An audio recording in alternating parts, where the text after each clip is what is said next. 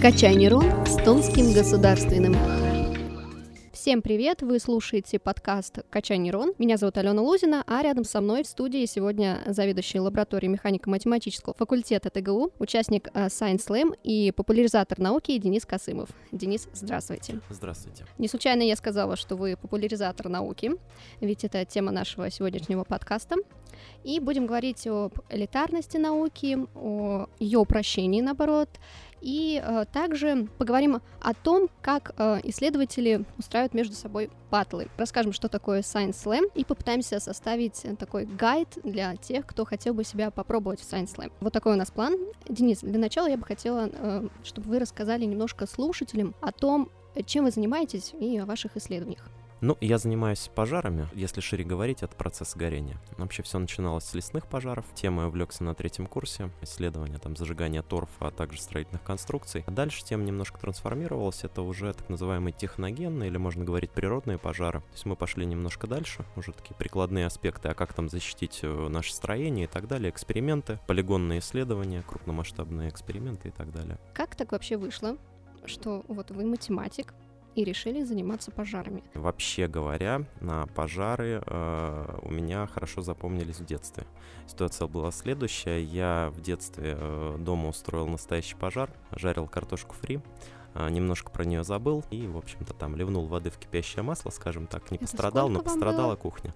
Ну, это начальные классы, лето, футбол в соседней комнате, и я с картошкой фри, да. Но, в общем, так получилось, что, да, я в настоящее время пожарами вроде как бы и занимаюсь, но занимаюсь уже с научной точки зрения. Все это благодаря кафедре физической и вычислительной механики, благодаря профессору Гришину, основателю этой кафедры, который, в общем-то, впервые применил математический аппарат, теорию процессов горения, вот к такому явлению, как природные пожары.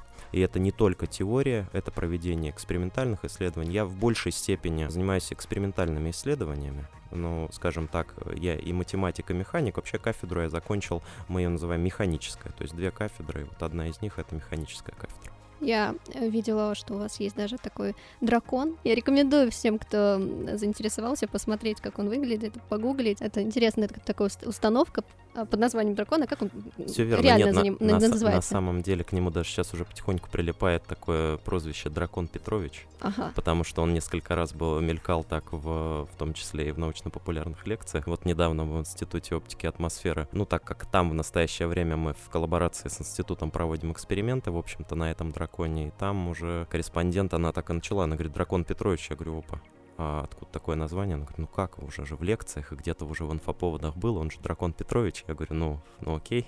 То есть даже не вы или кто-то из вашей лаборатории дал ему такое имя?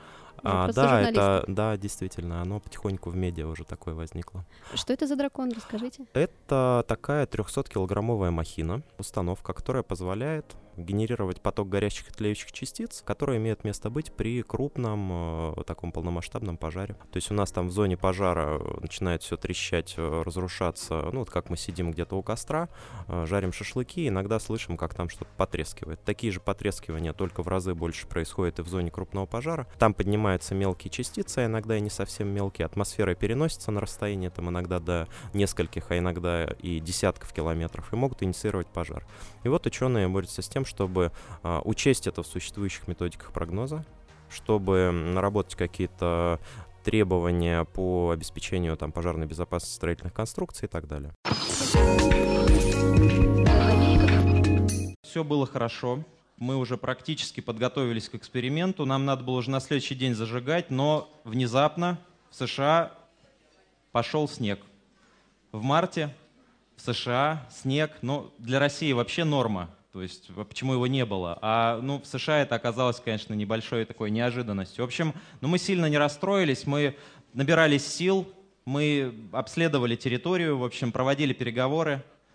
Все-таки погода нам в итоге благоволила. Мы вернулись к работе, ура! И сожгли там 6 гектар леса. Но только ради научных целей, конечно же.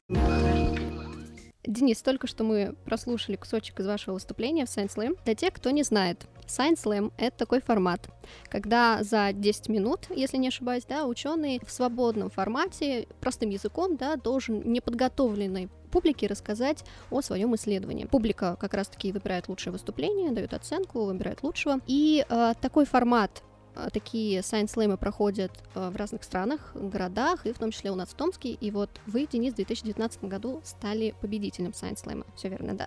Всё- Нигде не всё- соврала. Все, все точно. Прекрасно. Как вы готовитесь к таким выступлениям? Потому что у меня есть представление о том, как это происходит у стендаперов, да? Например, они там открывают блокнотик и пишут шутки. Как это происходит у вас? Сайенс-слеймеров. Да, на самом деле процесс очень интересный. Я бы еще так сказал, Science Slam популярен сейчас, да, он по всей России, ассоциация большая, и Томск, он такой топ в плане именно подготовки слэмеров.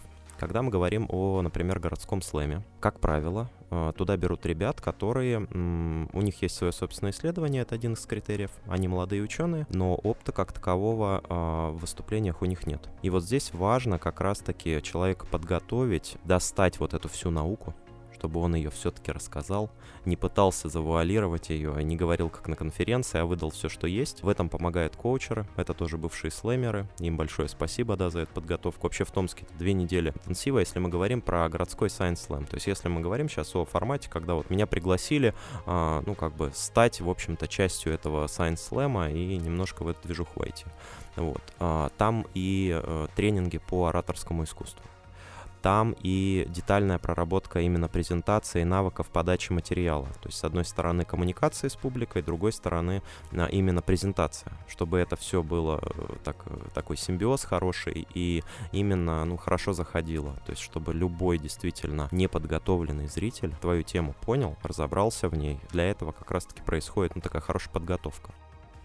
Тема может быть любой, да? Тема на самом деле, да. То есть главный критерий — это ты занимаешься научным исследованием, у тебя есть свое собственное научное исследование. Это ключевой момент. Это то есть важно обязательно свое исследование, нельзя рассказать о ком-то другом. Да, да, это принцип э, именно формата Science Slam. Если говорить о вас, как у вас это все происходило, как вы начинали, узнали и тоже проходили ли такую подготовку? Да, но у меня путь такой был. Я когда-то в 2017 году э, познакомился с э, таким тренингом, такой командой ШНД. Школа нескучного доклада. Как потом выяснилось, это также бывшие слэмеры. Это один из немногих вообще продуктов и форматов, который именно из слэма, то есть слэмерами, э, родился и продолжает жить. Пять лет уже они активно работают, и разные там форматы существуют и так далее. Вот я с этим форматом познакомился. И, как бы сказать, на тот момент, там, с 2011 года я занимаюсь научными исследованиями. К тому времени уже там начал проектом руководить, и ни раз, ни два, ни три участвовал в конференциях, и вроде там и за границей бывал. Ну, я вот такой привычный человек, выйти очень так серьезно, скрупулезно выступить. Не взад, не вперед с шуткой какой-то, не, ни в коем случае. Ну какая шутка? Ну как-то подозрительно. И я так с настороженностью, да, скептицизмом небольшим, просто посмотрел, увидел где-то эту информацию, думаю, посмотрю. А там ребята как раз-таки одной с э, целью ставили эффективно и эффектно подать материал публике. Посмотрел, в принципе, понравилось. Мою тему там мы взяли на тот момент только-только вот про частицы. Мы это все начинали, и мы там дракона рисовали на плакате. Нужно было быстро на плакате нарисовать, значит, э, вот эту тему и ее подать, так сказать, одним слайдом, который нарисовали командой абсолютно разных людей. Что было дальше? Дальше в 2018 году мне активно намекали, что надо бы в Science Slam поучаствовать. А, Конечно, с последующей подготовкой. И для этого, чтобы ну, податься вообще в, для участия в городском Science Slam, необходимо было сделать видеовизитку, рассказать кратко, насколько ты можешь в своем исследовании и так далее. В общем, было как-то не до этого. Я зрителем на Science Slam пришел в 2018 году, а сам, в общем-то, не добрался до участия, но в 2019 у меня уже шансов не было, мне нужно было соглашаться. С того времени как раз-таки э, я с форматом познакомился и с ассоциацией познакомился. В мае мы выступили. Что касается подготовки, ну, вот как я уже и сказал, то есть это две недели, мне сразу предупредили, что Денис, в общем-то, важные какие-то мероприятия по возможности попробуй отложить, командировки как-то тоже, в общем-то, действительно плотная работа. И это дало результат. Уникальный, я бы сказал, такой продукт получается, интересный вот этот именно слэмеровская лекция, настолько детальная проработка презентации и так далее. Ну, в общем, это большое спасибо тем самым слэмерам, которые вот этот формат подхватили и продолжают э, эти мероприятия делать. Дальше были другие форматы, и дальше был э, двухсторонний Science Slam, также в 19-м я поучаствовал, это русско-немецкий. Шикарно, то есть там с Германии приехали ребята, это был университетский Твинуни Science Slam. И вообще и у нас э, на самом деле в Томске и побед огромное количество, там и трехсторонний, Ксения Карбышева побеждала в трехстороннем Science Slam. Это на всероссийском уровне? А, или как? Это международный Science Slam, Международный, это Россия, Германия, США. И Мгм. также русско-немецкий. И еще у нас были участники не только из э, ТГУ, из э,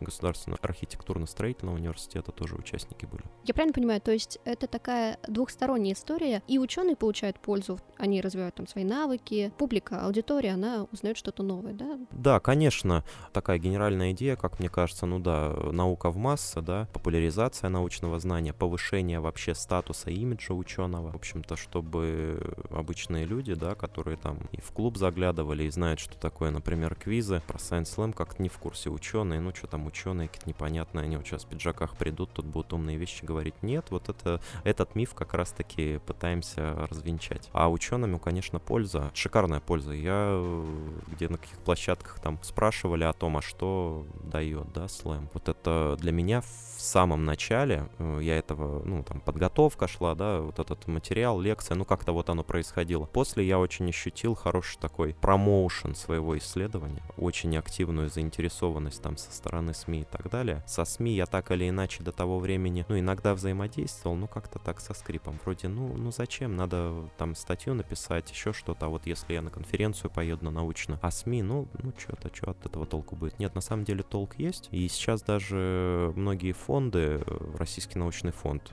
самый сейчас крупный, он ставит одним из критериев вот этих э, баллов, э, когда ты готовишь заявку и пишешь промежуточный отчет. И это как раз-таки упоминание в СМИ. Это очень важная вещь, она касается как раз-таки популяризации. То есть ты ученый, окей, статьи ты пишешь, а можешь ли ты результат своих исследований на абсолютно обывательском уровне представить общественности? Готов ли ты это сделать? Если говорить вот о молодых ученых, например, кто-то захотел бы тоже поучаствовать в Science Slam. Что ему для этого нужно сделать? Подать заявку, а что дальше? Science Slam, именно городской Science Slam, он проходит каждый год и туда набирают ребят. Об этом обычно анонсируют, и входным билетом является э, подача видеовизитки. Большое желание, в общем-то, рассказать о своем исследовании. Конечно, должно быть хорошее желание выступить, э, ну, потому что все вокруг этого вертится, нужно будет детально и не раз, и не два, и не три рассказать потом и на тренингах, и при подготовке о том, чем ты занимаешься, скрыть все карты, как это вы делаете, где вы делаете, что за исследование, какой эффект, и вот максимум, максимум, максимум вот это раскрывать. Ну и, в принципе, ну, собственное научное исследование обязательно. Science Slam проходят в барах, насколько я знаю, да, и там люди, ученые, используют простой язык. То есть э, они пытаются до аудитории донести какие-то термины более понятным языком. Некоторые думают, что вот такое упрощение, оно искажает науку, искажает факты, и наука теряет какую-то свою элитарность. Как вы относитесь к таким мыслям? Мне, может быть, повезло, я вот э, как-то впрямую таких противников не встречал. Конечно, наслышан, по крайней мере, на тех форматах, на которых я бывал, на тех слэмах, на которых я бывал, на всероссийском тоже слэме был. Вот ключевой момент как раз-таки эту науку удержать при подготовке этих слэмов и при подготовке спикеров. Почему, в общем-то, это так долго и происходит, эта подготовка? Ну, потому что в результате всего надо и науку не, оставь, э, не потерять, а сделать это популярным и простым. Поэтому здесь какие-то аналогии, какие-то попытки, значит, подачи там материала и так далее, но ни в коем случае не потерять науку. А что касается, ну, противников этих, мое отношение, не знаю, я все-таки убежден, что хороший ученый, да тем более, который считает, что его ну, научные исследования не просто так, они, может быть, обществу нужны и вообще направлены на какое-то такое большое благо, но он обязан э, уметь доносить информацию простым языком уметь как раз-таки обычным слушателям, общественности рассказать о том, а что же ты такое там делаешь. Как вы еще продвигаете науку? И, может быть, вы знаете какие-то удачные кейсы своих коллег? Вот год науки и технологий, который у нас был в 2021 году, он на самом деле э, подарил большое количество, ну не, не то чтобы форматов, но разного рода площадок. Я надеюсь, что многие из них и продолжат э, свою жизнь, потому что, как э, говорили на Конгрессе молодых ученых в декабре в Сочи, который, в общем-то, Конгресс являлся таким завершающим, и все не хотели этого, что он завершающий, вроде год науки. На самом деле, да, все высокое почетное руководство программного и организационного комитета сказали, что нет, это, конечно, завершение только формального года науки и технологий, но начало большой истории. И, в общем-то, дальше проект надо развивать. Например, лекторий на острие науки. То есть это лекции ученых, э, научно-популярные лекции. Такие не 10 минутки слэма, а это часовые лекции, большие на широкую публику. Там и онлайн, и офлайн формат. В общем-то, хорошая поддержка там от Минобра в плане освещаемости, там и охвата аудитории и всего остального. Также, например, ученые в школы. Это проект совместно с российским движением школьников. Школьников. Я в прошлом году также участвовал у нас здесь в ТФТЛ, лекцию для школьников проводил, э, и это все по всей России. Любой ученый может заявиться, подать заявку. Я так посмотрел, формат вроде продолжает жить, несмотря на то, что 21 год закончился. Также можно принимать участие. Лекции на острие науки, лекции от ученых. Я уже в феврале даже несколько штук уже видел в сети интернета. Конечно, работа в ВУЗе в плане контактирования с, с управлением нового набора и так далее, с управлением информационной политики. Считаю, что да, это нужно и важно делать. Не забывать, статью ты написал, окей, отлично, но расскажи об этом, сделай пресс-релиз. Вот Российский научный фонд, он всегда так э, за то, чтобы ученые очень хорошо дружили и пытались дружить с э, СМИ. Они проводят разного рода даже, ну, не сказать, что тренинги, но так и форумы просветителей, вот они там участвуют. На конгрессе тоже у них целый блок был от э, школы РНФ, и они там тоже участвовали, рассказывали, как это важно. Есть у них там формы для подачи вот так освещения этих пресс-релизов. В общем-то, главное написать и начать. У тебя вышла статья, расскажи. В процессе коммуникации какие-то интересные факты появятся, как-то это все можно красиво представить, и обязательно, ну, это даст положительный эффект. То есть мы, у меня пресс-релиз с РНФ случился, это было, по-моему, в 2019 году, хорошо так его распиарили, там на ТАССе, везде, значит, на информационных агентствах. После МГУ вышло с предложением, ребята, а давайте-ка дружить. Мы тестово встретились уже в Томске, провели небольшой эксперимент, они подали заявку в РНФ, заявка выигралась, в общем, дальше проводим исследования. То есть это вот он э, результат э, такой, казалось бы, рутинный какой-то такой, не совсем относящийся к ученому в ну, таком обывательском понимании дела. А в социальных сетях рассказываете о своей а, работе? Да, стараюсь. На самом деле, да, в соцсетях, скажем, в Инстаграме стараюсь как-то, по крайней мере, такие заметные наши некоторые моменты, эксперименты. У нас все так ну, достаточно динамично, достаточно эффектно для картинки. Картинка Стара... огонь. Картинка огонь, да. То есть такие огненные штучки стараюсь выставить. По возможности, ну, сеть ВКонтакте, просто как-то там я в большей степени оброс э, вот этим друзья и так далее, те, кто просматривают. Там вся связь со студентами, поэтому через э, эту соцсеть тоже стараюсь всегда что-то показать. Все-таки для чего вы занимаетесь популяризацией науки? Для чего это, в принципе, ученому? Зачем это нужно? Каждый ученый хочет доказать, там, в первую очередь, самому себе, ну и, наверное, другим, что он э, что-то делает не просто так, что это нужно обществу, не только ему, наверное, я надеюсь, это какие-то будут странные исследования, ну, если да. они нужны только ему, да. То есть это необходимо обществу. В попытке это доказать, наверное, как раз-таки нужно и выходить на вот такие разного рода форматы просветительские. Посмотреть как-то на свои исследования с другой стороны. Может быть, увидеть в них что-то новое. Это неминуемо может дать какой-то такой положительный эффект. Хорошо, спасибо большое, Денис, что нашли время и пришли к нам. Дорогие слушатели, я рекомендую все-таки вам загуглить и узнать, э, кто же такой Дракон Петрович. Верно, да. Ну а с вами был э, подкаст «Качай нейрон». Меня зовут Алена Лузина. Встретимся в следующих выпусках.